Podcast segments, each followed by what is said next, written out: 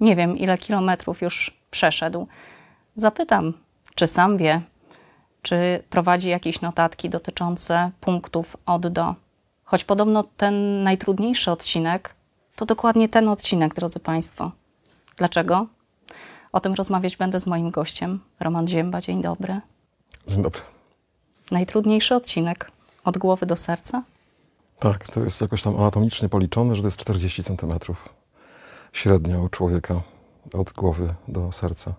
Kiedy pierwszy raz przyszło Ci zmierzyć się z tym 40-centymetrowym odcinkiem? Myślę, że ten początek tych 40 cm to była ta moja pierwsza droga, kiedy, kiedy wyruszyłem po utracie wszystkiego, po zawaleniu się całego mojego życia. E, Tak trochę w desperacji, może trochę w ucieczce od bólu, w takiej próbie ucieczki od tego, co tak bardzo bolało wtedy. A co bolało? utrata wszystkiego, całego mojego dotychczasowego życia. Właściwie e, to było tak, jakby ktoś mi dywan spod nóg nagle wyszarpnął i leciałem głową w dół, a ta przepaść nie miała końca. Jak I- Twoje życie wyglądało wtedy? Ja w ogóle tu w Warszawie, gdzie jesteśmy, e, miałem poukładane, nawet szczęśliwe powiem życie, którego mi zazdrościli koledzy, bo e, piękna rodzina, żona, dziecko, dom, niezwykła praca, kariera, perspektywy i, i to wszystko, e, ta cała konstrukcja, z której byłem tak dumny przecież, zawaliła się w jednej chwili.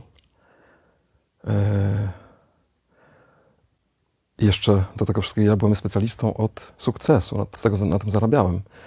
Byłem trenerem mm, zarządzania projektami certyfikowanym, konsultantem, y, wdrażałem duże rozwiązania informatyczne, doradzałem firmom, zarządom, jak y, optymalizować produkcję, jak y, usprawnić procesy, jak lepiej kierować projekty w stronę strategii i, i będąc specjalistą od sukcesu, stałem się właśnie przykładem porażki chyba we wszystkich dziedzinach życia. To doświadczenie tak bardzo bolesne było mi, jak myślę dzisiaj, potrzebne właśnie po to, żebym zrozumiał, mm, że nie moją mocą, nie moją inteligencją, mm, mądrością ludzką mogę pokonywać tą najważniejszą e, drogę. Po prostu byłem chyba tak zakłamany i byłem tak zadufany w siebie, e, tak pewny swojego, że ta radykalna operacja była mi potrzebna. Taka skrajnie radykalna. Takim byłem przypadkiem. To zaczniemy od początku. Szczęśliwa rodzina, żona, dziecko, firma, duże pieniądze. Bezpieczne życie mm, w czasach, kiedy wszystko się rozwijało, więc perspektywy, nadzieje, plany. I wtedy, bez ostrzeżenia, przychodzą do mnie w nocy policjanci w czarnych ubraniach z długą bronią, tak zwani kominiarze. No i aresztują mnie do sprawy sprzed wielu lat. Do mojego okresu życia, kiedy jako młody chłopak no, miałem takie burzliwe trochę życie, bo po przerwanych studiach medycznych uciekłem do Azji. Tam e, miałem pracować jako handlowiec w Indonezji, ale okazało się, że był przemyt. Najpierw kilka kamer, trochę pieniędzy, potem e, jakieś kamienie, a potem doszło złoto, inne rzeczy i tak krok po kroku stałem się częścią grupy przestępczej, która zarabiała wielkie pieniądze na przemycie właściwie wszystkiego, co wtedy mo- można było przemycać, łącznie z ludźmi do Ameryki. Yy, A że przerwałem studia medyczne, miałem, miałem wiedzę na temat, jak działa układ nerwowy człowieka, jak działają odruchy, skąd się biorą lęki, więc mogłem świetnie wchodzić w rolę e, znudzonego turysty, e, e, kogoś, kto po prostu przyjeżdża odwiedzić jakiś kraj. Oczywiście miałem obce dokumenty, potem siedem obcych paszportów i, mm, i wchodząc w ten przemytniczy proceder, grając koncertowo tę rolę, ja, żeby przetrwać, musiałem być najlepszy w kłamaniu coraz bardziej krok za krokiem oddalałem się od siebie, od swojego centrum. Coraz mniej wiedziałem o tym, kim naprawdę jestem, co tutaj robię, jaki jest mój kierunek. I był taki moment, y, właściwie od, między Pakistanem a Japonią, bo większości krajów. Poznałem Azję dość dobrze. Mm, Też duchowe miejsca, bo jakoś tęskniłem do tych miejsc, aczkolwiek Nie miałem w ogóle y, edukacji religijnej, bo pochodziłem z rodziny ateistycznej, tata wojskowy w komunistycznych czasach, więc pilot, pułkownik, mój bohater, ale dał mi wszystko z wyjątkiem właśnie tego, co potem się okazało dla mnie tak ważne, czyli czego brakowało. Mówię o mm, oparciu się na tym prawdziwym fundamencie wiary. Tego nie miałem, więc szukałem tak, jak umiałem, po swojemu. I ta Azja była też dla mnie takim czasem, kiedy odwiedzałem mm, z ciekawości chyba e, hinduskie ashramy, e, świątynie buddyjskie, mm, miejsca e, ku- kultu Sikhów, Amritsar, Punjab, ale też e, muzułmańskie różne miejsca. I byłem też w Kalkucie u Matki kiedy jeszcze żyła. Byłem zdumiony tym miejscem. Absolutnie mnie to zaczarowało wtedy, bo to było tak inne od tego, czym żyłem, od tych zasad, które ja wyznawałem. To był inny świat niż ten, gdzie spryt, e, chytrość, przebiegłość, inteligencja rządzą. To mnie zaniepokoiło, że jestem daleko od, od tego, gdzie serce mnie gdzieś tam jednak e, ciągnęło, ale e, ten przemyt trwał i ja się coraz bardziej w to zagłębiałem. Ile lat to trwało? Około pięciu lat. Byłem, doprowadziłem się do granicy, myślę, tak dzisiaj po latach psychopatii, dlatego że mm, nie bałem się już prawie niczego. Nie było w tobie lęku? Ja ten lęk zabijałem bardzo skutecznie używkami, e, ale to była adrenalina, która jedno przejście przez granicę ze złotem dawało taki zastrzyk e, właśnie tej adrenaliny, że człowiek czuł się panem e, świata. Ja byłem królem. Ja rządziłem. Nikt nie był w stanie mnie zatrzymać, nikt nie był w stanie mnie zdemaskować. To jest narkotyk, adrenalina. I, e, i potem odreagowywanie tego stresu, a więc imprezy ze wszystkim i, i takie życie bardzo niemoralne.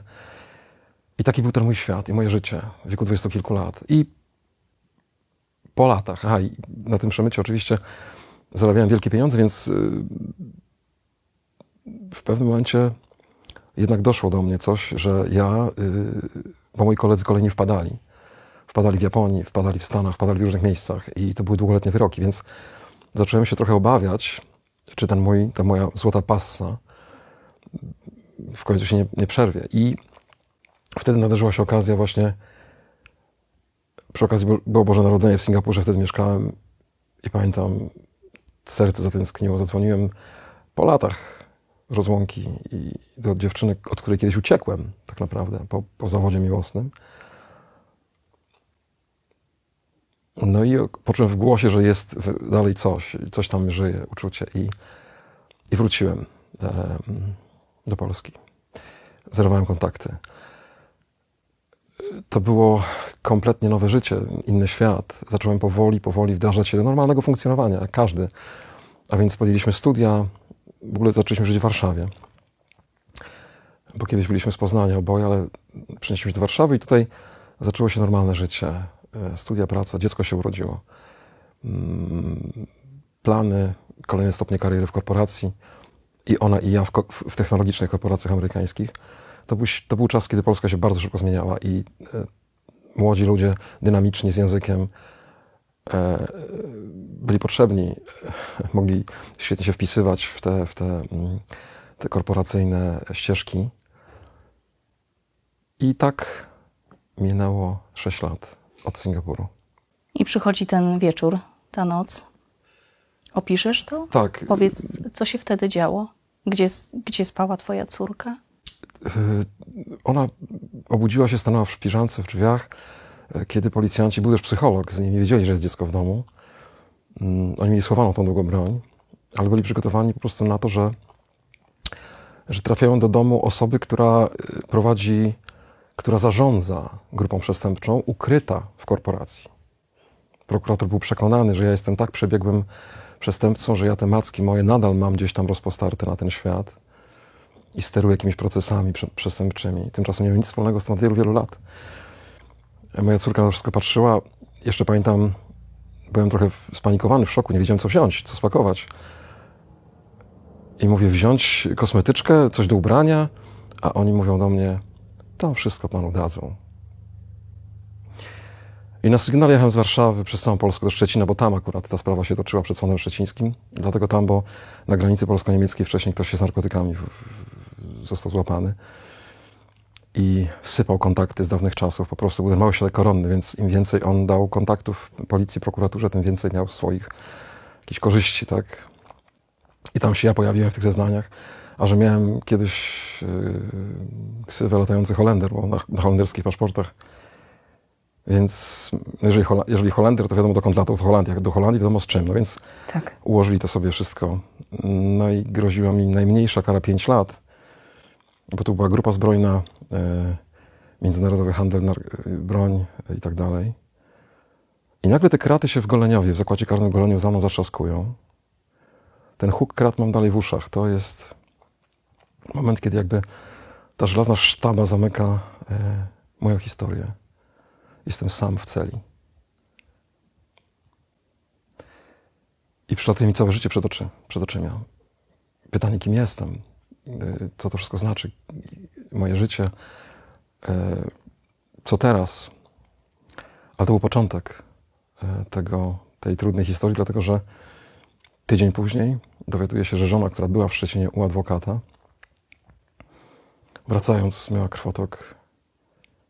Jest, to jest zaawansowany nowotwór. Jest w szpitalu z bardzo złymi rokowaniami. I to jest ten moment właśnie, kiedy, kiedy, kiedy tracę grunt, lecę głową w dół, w ciemność. I ta ciemność nie ma końca. Ja myślę, że ktoś, kto był w stanie y, skrajnego bólu psychicznego, może domyślić się, o czym mówię, o jakim, o jakim stanie duszy, ciała. Mm, To jest moment, kiedy człowiek nie czuje nadziei, być może tak wygląda piekło. Mówi się, że nadzieja umiera ostatnia. No właśnie, i teraz ja jestem człowiekiem sukcesu, który uczył innych. Coachowałem menadżerów sprzedaży. Ja byłem tym od, od podnoszenia na duchu tych i od szukania rezerw, gdy, gdy wydaje się, że nie ma już paliwa. Brylowałem, prowadziłem konferencje z tego tematu, więc jakby. I nagle pokazane mi jest moje wnętrze, że tam jest pustka. Ale to nie była całkowita pustka, dlatego że właśnie lecąc w dół, w tą przepaść, w ciemność, wydobył się ze mnie krzyk. Ja nawet nie, nie jestem pewien, czy to ja ten krzyk yy, wydobyłem z siebie, czy on się po prostu pojawił. W każdym razie yy, zacząłem krzyczeć z głębi duszy do, do kogoś. To nie był krzyk w pustkę, to nie był taki ratunku, okrzyk. Nie, to było zwrócenie się do kogoś o pomoc. Ja pamiętam, w tym krzyku prosiłem o ratunek dla żony. Po latach powiedziano mi, że to była moja pierwsza modlitwa, bo ja kiedyś się w ogóle nie modliłem. Jako dziecko nie miałem katechezy w szkole, nie chodziłem na religię, nie znałem modlitw. Biblię otworzyłem pierwszy raz w szkole średniej, gdy na polskim przerabialiśmy to jako dzieło literackie. Taka była moja edukacja religijna. Więc mając 33 lata, to jest ten moment, kiedy 2001 rok, kiedy w telewizji na celi, pamiętam, 12 osób siedzi z grypsującymi, pięć telewizorów gra, każdy na innym kanale. I jest moment, kiedy jest 11 września. I ja widzę te walące się wieże. I widziałem, że, że tak jak one, pada moje całe życie.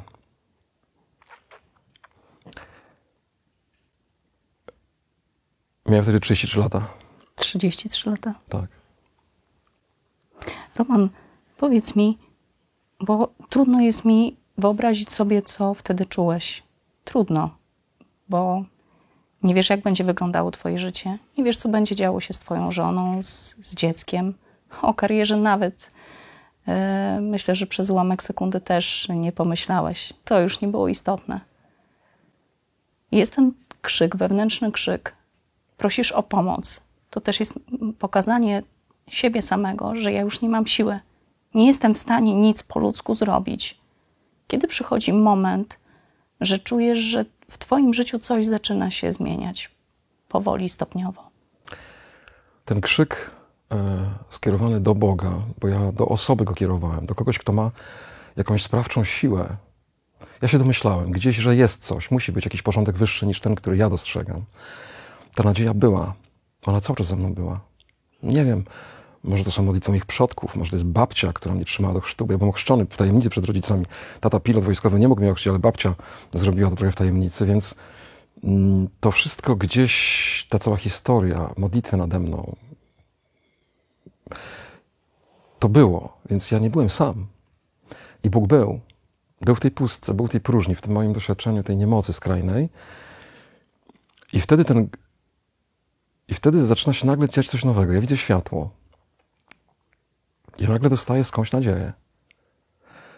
Ja pamiętam, w nocy biłem kratą, w, kratę, w kratę głową. Yy, oczywiście wszyscy myśleli, strażnicy, że ja jestem symulantem. Ale ból był taki, ja zachowywałem się w taki sposób, że mnie zawieźli do szpitala. E, dostałem zastrzyki, bo dostałem jeszcze obkurczenia moczowodów e, od tego stresu i tam się te kamienie ujawniły, dlatego ten fizyczny ból doszedł. Więc ja byłem w kompletnej ruinie, że tak powiem, fizycznej też. I gdy rano się obudziłem, pamiętam po tym szpitalu, po tym, po tym szpitalu w celi, e, zobaczyłem światło za kratą. Ok, widziałem słońce. I to było już inne słońce. Ja zacząłem widzieć kolory, których wcześniej nie było. Zacząłem dostrzegać jakby mm, faktury, nie wiem jak to nawet nazwać. Mm, świat stał się w jakiś sposób y, bogatszy. On czymś do mnie mówił. Y, ja nagle stwierdziłem, że ja nie jestem sam. Odruchowo sięgnąłem po Biblię, poprosiłem strażników, dali mi. Biblia to jest taki przedmiot w więzieniu, dość popularny. Tam się często człowiek zniża tak, tak bardzo, że, że, że, że zaczyna od zera, tak? od Księgi Rodzaju. I tak ja zaczynałem, pamiętam. Zacząłem czytać te pierwsze słowa o stworzeniu świata, o stworzeniu człowieka z prochu. Ja byłem w prochu. Ja byłem tym prochem właśnie, w który Bóg tchnął nowe życie. To był początek tych 40 centymetrów. Kolejne etapy w Twoim życiu. Te kolejne stopnie, które przechodziłeś, bo Twoja droga jest przedziwna. Wychodzę po roku do sprawy, która jeszcze potem będzie długo się toczyła, to 25 osób. Już skracając, wracam do żony, do dziecka. Żona przeżyła. Przetrwała. Yy, ja dojeżdżam do Szczecina na sprawy. Nie mogę pracować. Yy, zresztą nie mam moralnego prawa wykonywać zawodu, który polegał na uczeniu innych, jak powinno wyglądać życie i, i praca. I co to jest sukces? Więc nie mam moralnego prawa. Zaczynam tu na Pradze. Zatrudniam się w Urzędzie Miasta jako streetwalker. Prawdopodobnie chcąc odkupić winy, ja chcę robić coś dobrego. Jeszcze jeżdżę na te sprawy, więc nie mogę nigdzie być zatrudniony tak ten, ale powiedzieli mi, że takiego jak ja przyjmą właśnie dlatego, bo e, skierowali mnie do dzieci ulicy, do tych e, pustostanów, do tych piwnic, gdzie oni eksperymentują ci młodzi z narkotykami, z alkoholem. I to były patrole, y, gdzie był jeden człowiek po, powiedzmy, kryminale, czy po jakimś doświadczeniu więziennym i ktoś, jakiś psycholog, młody, student. I takie patrole właśnie chodziły y, na Stalową, na Brzeską. No i tak y, ci młodzi mi pokazywali tak naprawdę, jak daleko mam do swojego centrum jeszcze. Bo oni, wychowani na ulicy, świetnie rozpoznają fałsz. Byli może nawet lepsi niż ja, stary przemytnik. I oni mi pokazywali, jaka daleka droga przede mną. Ale ty widziałeś. Tak. Widziałeś, gdzie idziesz. Tak, tak. To już był ten moment, kiedy ja y, wiem, wiedziałem, że, że muszę się oczyszczać, że muszę się wyzbywać tych nawarstwianych przez lata skorup na mnie. Ale powiedz, dlaczego właśnie wybierasz taką formę oczyszczenia? Że dlaczego wybierasz drogę? Ciężko powiedzieć. To pytanie kilkakrotnie mi potem gdzieś tam padało. Dlaczego akurat taka fizyczna y, metoda, że te kroki, dalekie kraje, wiele tysięcy kilometrów. Czy, czy nie jest tak, że poprzez tę drogę, tę pielgrzymkę uciekałeś? Tak, myślałem, że tak było z początku, bo to ten mechanizm tak chyba działał. Y, uciec, odejść od bólu, przedrzeć się, przepalić, y, coś w sobie zniszczyć. I ta fizyczność, wejście z wiarą w niepewność, ryzyko y, i ten krzyk do Boga, ratuj mnie, tak? To wszystko było po to, żebym doświadczył tej prawdziwej obecności. Bardzo chciałem realnego, namacalnego dowodu, że Bóg istnieje, że jest ze mną. Jak inaczej tego doświadczyć, jak nie w głodzie, w chłodzie, w zmęczeniu. No taka była moja motoryka, taka była moja, moja ta duchowa, jakby to duchowe wezwanie, tak czułem. Jednocześnie czytałem dużo i pamiętam, jednym z pierwszych takich moich doświadczeń e, w kościele, no bo ja się uczyłem w ogóle religii, chodząc na spotkania dzieci pierwszokomunijnych z moją córką. Czyli od początku. Spy tak, spytałem się księdza, czy mogę zostać tam z tyłu, co siedziałem i notowałem prawdy wiary, yy, przykazania, pierwsze modlitwy. Ja pamiętam, zapisałem sobie czy nasz na okładce zeszytu, żeby się nauczyć tej modlitwy na pamięć. I byłem jak dziecko. To były pierwsze moje kroki tak naprawdę. I na ten mój taki sformatowany umysł dorosłego człowieka, który tak wiele przed, przeżył i przetrwał, uczyłem się, że Bóg jest miłością, że istnieje niebo, które jest dla tych, którzy gotowi są zostawić e, pewne swoje ziemskie takie jakby przyzwyczajenia. Zaprzyj się samego siebie. Właśnie. I te paradoksy, my wszyscy znamy te zdania. Dzisiaj one są też we mnie tak bardzo mocno, i, ale wtedy one pierwszy raz trafiały do mnie. Pierwszy raz je y, rozważałem, co to w ogóle znaczy, że Bóg jest miłością. Co to znaczy, że jest niebo? Wieczność z Nim, z moim Stwórcą e, i z moją córką, z moją żoną, z moimi bliskimi, z przyjaciółmi albo z wrogami, z tymi, których uważam za wrogów, a oni też będą w niebie. I zaskoczy mnie pewnie Bóg nie raz z tym, kto będzie, kto nie będzie i tak dalej, i tak dalej, te paradoksy. I pamiętam, jeszcze ucząc się modlitw pierwszych i stawiając te pierwsze kroki jako neofita, zachwystując się tą nową duchowością, tym nowym życiem, dzwonię do Gdyni, do jezuitów, bo tak mi poradził ksiądz na spowiedzi. Bo wracam, te sakramenty wszystkie musiałem mieć jako, jako nowy człowiek. I y, pamiętam, byłem na, na, na pielgrzymce, gdzie pchają wózki z niepełnosprawnymi E, więźniowy, to ta z Deotymy, co idzie. No i miałem się przez dwa tygodnie prawie zajmować na wózku e, sparaliżowanym. To były też doświadczenia takie do Częstochowy. Bardzo ciężkie, ale też potrzebne mi. E, I Częstochowa, właśnie, matka, ciemne oblicze. To były moje początki. No i wtedy ten telefon do jezuitów. Ksiądz mi mówi na spowiedzi życia, którą mam na końcu pielgrzymki, zresztą to był kapelan więzienny, naczelny kapelan więziennictwa wtedy. I, I on mi mówi, ty musisz iść na fundament. Bo ty musisz to uporządkować. Postawić to na, na czymś solidnym. Bo za dużo się dzieje u ciebie. Zacznij od tego. Dzwonię do nich, do jezuitów i mówię, że chciałbym się zapisać na ten tydzień w milczeniu, ale nie, nie do końca umiem na pamięć wszystkie modlitwy jeszcze potrzebne tutaj. A oni mówią, co to znaczy nie do końca pan zna na pamięć? Ja mówię, że no, zaczynam te moje pierwsze kroki, stawiam i, i wysłuchali tą moją historię w skrócie i mówią, niech pan przyjeżdża. I ten tydzień na górze świętego Stanisława nad Gdynią, nad portem jachtowym w Gdyni dał mi yy, naprawdę fundament. Bo nie zapomnę, bo tam się milczy. Ja całe życie gadałem. E, Mówca motywacyjny. Tak, ja. A tutaj miałem nagle się zatrzymać, wyciszyć i słuchać. I także siebie słuchać. Najtrudniejsze. I pamiętam, ten kierownik duchowy, który mnie prowadził, był kapitanem żeglugi jachtowej. To taki jezuita żeglarz. A ja też byłem sternikiem morskim, więc ja. Mężczyźni zadaniowi. Bardzo. Akurat na takiego trafiłem. I on do mnie mówi: jednym z rozważań był ten fragment, jak Jezus idzie do Piotra po wodzie. I Piotr mówi do niego: Panie, jeśli to Ty jesteś, powiedz mi, żebym poszedł do Ciebie. I Piotr idzie po wodzie. Ale zaczął ten kapitan jezuita do mnie ten, ten, to rozważanie w taki sposób. Mówi do mnie: Przecież Ty wiesz, co to jest psia wachta. Ja mówię: Psia wachta, wiem. Najgorsza wachta, najgorsza służba na, na jachcie między trzecią a szóstą rano. Nic, nic, wtedy się nic nie chce, bo człowiek chce spać. Jest najbardziej człowiek drażliwy, zmęczony, senny, wszystko go boli bardziej. A tu trzeba patrzeć na busolę, trzeba patrzeć na przyrządy, trzeba jeszcze jak jest, jest ciemno przede wszystkim, tak? Trzeba latarnię znać, trzeba znać światła, trzeba wszystko kontrolować i, a jeszcze bryzgi fal ci zalewają oczy często, jak jest fala wysoka.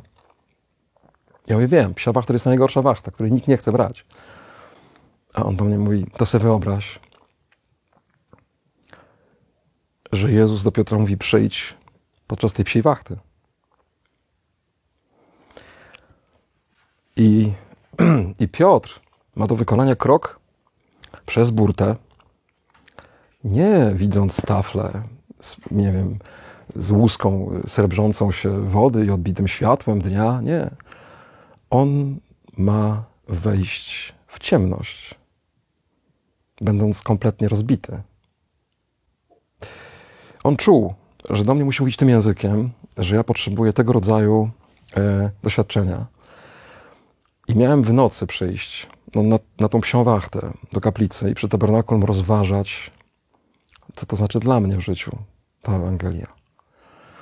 Przekroczyć granicę.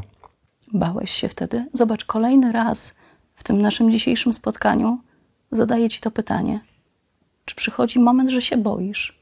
Pytanie o strach, tak, to jest to pytanie o wolność, dlatego że. Mm, co to znaczy, że ta najtrudniejsza pielgrzymka to jest 40 centymetrów?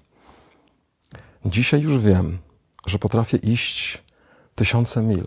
Amerykańska trasa trwała pół roku. Szedłem przez pustynię, przez góry skaliste, tam się szło często, nie wiem, tydzień, 10 dni bez ludzi. E, I to wszystko znam, ja to wszystko potrafię. Znieść trud, głód, ból. I te kilometry umiem pokonywać. Ale ta najtrudniejsza pielgrzymka być może to jest to przekroczenie tej granicy wewnętrznej, tej burty w ciemność. I ten lęk jest, bo, bo tam nie ma nic, co by mogło dać mi oparcie, moje ludzkie oparcie, takie w moich, w mojej wyobraźni, w moich systemach, w moich tych wszystkich zabezpieczeniach. I tam można albo wpaść w jego ręce, albo, albo zostać i, i, i nie wejść w to po prostu i, i się bać. I dlatego ja pielgrzymkę cały czas rozważam tą prawdziwą, tą najważniejszą w kontekście przekroczenia w sobie czegoś, e, tej granicy wewnętrznej. Ale kilkukrotnie było tak, że kiedy wyruszałeś na ten pielgrzymi szlak, to otrzymujesz telefon, jakąś wiadomość i wracasz z tego miejsca, które początkowo sobie zaplanowałaś. Kolejny raz Pan Bóg mówi ci: Zobacz, jest jakiś plan, ja mam dla ciebie coś innego coś fascynującego. Tak, to trwa 14 lat, y, ta droga moja. Y, za każdym razem, każda nowa trasa, nowy, nowy kraj, który się otwiera, jest poprzedzony właśnie znakami. My nie wymyślamy tego sami. Zresztą, gdyby to było od nas, te pomysły, te wszystkie scenariusze, to byśmy się w trakcie tych kryzysów, które tam się pojawiają nieuchronnie zawsze, pewnie wycofali, zatrzymali, wrócili, bo to jest Natomiast wiedząc, że te znaki są od Boga, że są częścią planu, że to jest pobłogosławione przez Kościół, e, bo zawsze w posłuszeństwie Kościołowi to robimy, biskup, naszemu biskupowi, naszemu kapelanowi. E, więc wiedząc, że to jest część tak naprawdę misji Kościoła, ta nasza droga, idziemy w to jak w wolę Bożą. I tylko to nas chroni tak naprawdę przed tym tysiącem zwątpień i wymówek, które się pojawiają w trakcie. E, żeby nie, nie stanąć, żeby się nie wycofać, żeby się nie załamać. A jednocześnie widząc owoce tej drogi, ta wspólnota nasza już ma dzisiaj 22 ludzi. Właściwie 20 mężczyzn, dwie kobiety, 22 nas jest. To są wszystko ludzie z doświadczeniem właśnie bezsilności skrajnej. Różne zniewolenia, y, alkohol, narkotyki nie tylko, bo kobiety mają jeszcze inne historie. Ale łączy nas właśnie doświadczenie tej skrajnej bezsilności i tego, że właśnie światło, pierwsza iskra światła pojawia się właśnie wtedy ta nadzieja się ujawnia w momencie, kiedy człowiek traci wszystko y, ludzkie, co jest. I wtedy prowadzi go już tylko Bóg. Pewien egzorcysta, do którego pojechaliśmy z jednym z naszych, z moich braci, mm, żeby się w jakiś sposób poddać, nie wiem jak to nazwać, takiej ocenie, a niech nas prześwietli. Niech on z perspektywy swojej tej duchowości, tej, tej głębi, e, tej swojej praktyki duchowej, niech on nas dokładnie, że tak powiem, oceni, co, co my robimy, czym nie uciekamy gdzieś, czy to nie jest jakaś fantazja, bo to też jest y, no, fajne życie, tak? Wędrować. Ludzie są y, zafascynowani, zawsze pomogą, y, uczestniczą w tym. No, przygoda, do tego jeszcze czego uchodzi za takiego duchowego. Jedziemy do Świdnicy, do diecezja świdnicka, taka mała miejscowość tam na Śląsku. I przyjmuje nas ten ksiądz, obejrzał kilka dokumentów o nas, które są stworzone, zarobione. Wysłuchał kilku naszych świadectw, a potem zawziął nas do kościoła, do jednego, drugiego, trzeciego tam w okolicy i dawaliśmy świadectwo. Ja i właśnie Marek z nim razem. On nas jakoś tak wspierał, towarzyszył nam, ale już nam dawał pewną autoryzację, bo już był z nami. I mówił, to są moi bracia, którzy tak jak ja doświadczyli pewnej trudnej historii. I na koniec tych kilku dni u niego, każdy z nas miał z nim taką poważną rozmowę duchową. I w tej rozmowie poczułem, jak wiele on po prostu dotykał we mnie tych miejsc, które jeszcze gdzieś tam nie wpuściły światła. Znał je. A ja się nie broniłem. Po prostu pozwoliłem temu światłu wejść tam wszędzie. To było bolesne. Bo zawsze światło, gdy wpada w ciemność, to boli. Po to, żeby potem okazało się, że to właśnie było po to, żeby uzdrowić człowieka.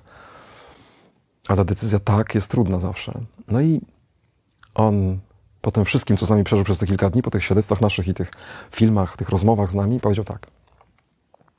Ja już chyba wiem, o co chodzi w tym waszym chodzeniu.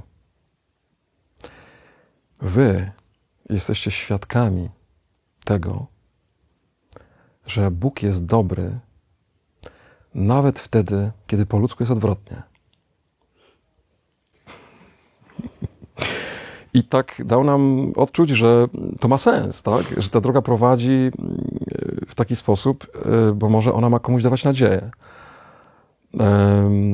To było już, no mówię, kilkanaście lat po rozpoczęciu tej drogi. Byliśmy w tym czasie na czterech kontynentach. Szliśmy przez Rosję, przez Norwegię, z Ziemi Świętej do Europy dwukrotnie, wieloma szlakami w Europie. Kuba, Kuba, Rwanda, Gruzja, Ameryka. To przejście Ameryki w znaku krzyża, czyli Wojtek, mój przyjaciel, szedł z Edmonton w Albercie w Kanadzie, tam z północy, przez całe Stany do Meksyku, do Mexico, do Mexico City, do Guadalupe. A ja w tym czasie szedłem y, z Kalifornii, San Francisco do Nowego Jorku. Te dwa szlaki mają po 5000 km każdy i się przecięły w Denver. Pchaliśmy wózki, bo musieliśmy mieć wodę ze sobą na pustyniach. I pamiętam, zaczynaliśmy mając w kieszeni nie, mniej niż 200 dolarów. Bo wcześniej wszystkie koszty pochłonęły sprzęt i, i bilety. I tak sobie myślimy, no z takim molochem się jeszcze nie mierzyliśmy. Żeby się zmierzyć z kontynentem pełnym niespodzianek, gdzie gdybym chciał mapy wziąć na drogę, to te mapy ważyłyby kilka kilogramów. I po raz kolejny Pan Bóg pokazuje Ci, że jeżeli po ludzku czegoś nie jesteś w stanie zrobić, to, to przy Bóg Jego wtedy, pomocy. To Bóg wchodzi w tą, w tą, w tą drogę i, i niesie, jeżeli to jest wola Boża. Jeżeli rozeznam z Nim i idę z Nim, a nie uciekam. I pamiętam, właśnie dlaczego wspominam o pieniądzach, bo miałem mniej niż 200 na początku dolarów, a śniadanie w McDonald's kosztuje 14 w Stanach, naj, najtańsze dolarów, więc szybko sobie policzyłem, że te pieniążki y, po tygodniu mi się skończą, czy po dwóch. Tymczasem, idąc z różańcem, z modlitwą i spotykając się z Amerykanami, bardzo różnymi, z bogaczami w Kalifornii, y, z bezdomnymi, y, z, z rancherami w Nevadzie, z Indianami w rezerwatach, z Mormonami w Utah, z Amishami w Pensylwanii, z czarnoskórymi w gettach Chicago, za każdym razem słyszałem, pamiętam pytanie, why? Dlaczego? No bo widzą człowieka z wózkiem, który nie przyjechał tutaj do pracy, na czarno, na budowie, żeby zarobić i wrócić, tak jak większość. I co odpowiadasz? Mówiłem prayer, modlitwa. A oni pytają, ale o co ty się modlisz? Ja mówię, modlę się za Amerykę, za was. Za Hollywood, za Wall Street, za Krzemową Dolinę. Pamiętam, wiele takich rozmów miałem. I oni chcieli wiedzieć, no dobrze, ale o co ty się modlisz na Hollywood? Ja mówię o wolność. Wolność. mówić Amerykanom o wolności, jak oni znają ten swój sen, prawda? I oni nas nadstawiają uszu. Jak to się modlisz o wolność dla Hollywood? Ja mówię, bo tylko człowiek wolny wie, kim jest i wie, dokąd zmierza. O taką wolność się modlę dla was, dla Ameryki, dla każdego z was. Bo wy wyznaczacie trendy w światowej gospodarce, w polityce, w, w, w życiu społecznym. Wy jesteście potęgą, od was wiele zależy, od was biorą przykład. Więc kto jak nie wy macie uczyć innych, pokazywać, co znaczy prawdziwa wolność. Roman, myślę, że to nasze spotkanie mogłoby jeszcze trwać długo i długo, bo Twoja historia jest wyjątkowa, ale po raz kolejny utwierdzam się w przekonaniu, że jednak ten najtrudniejszy odcinek, on całe życie będzie miał 40 centymetrów.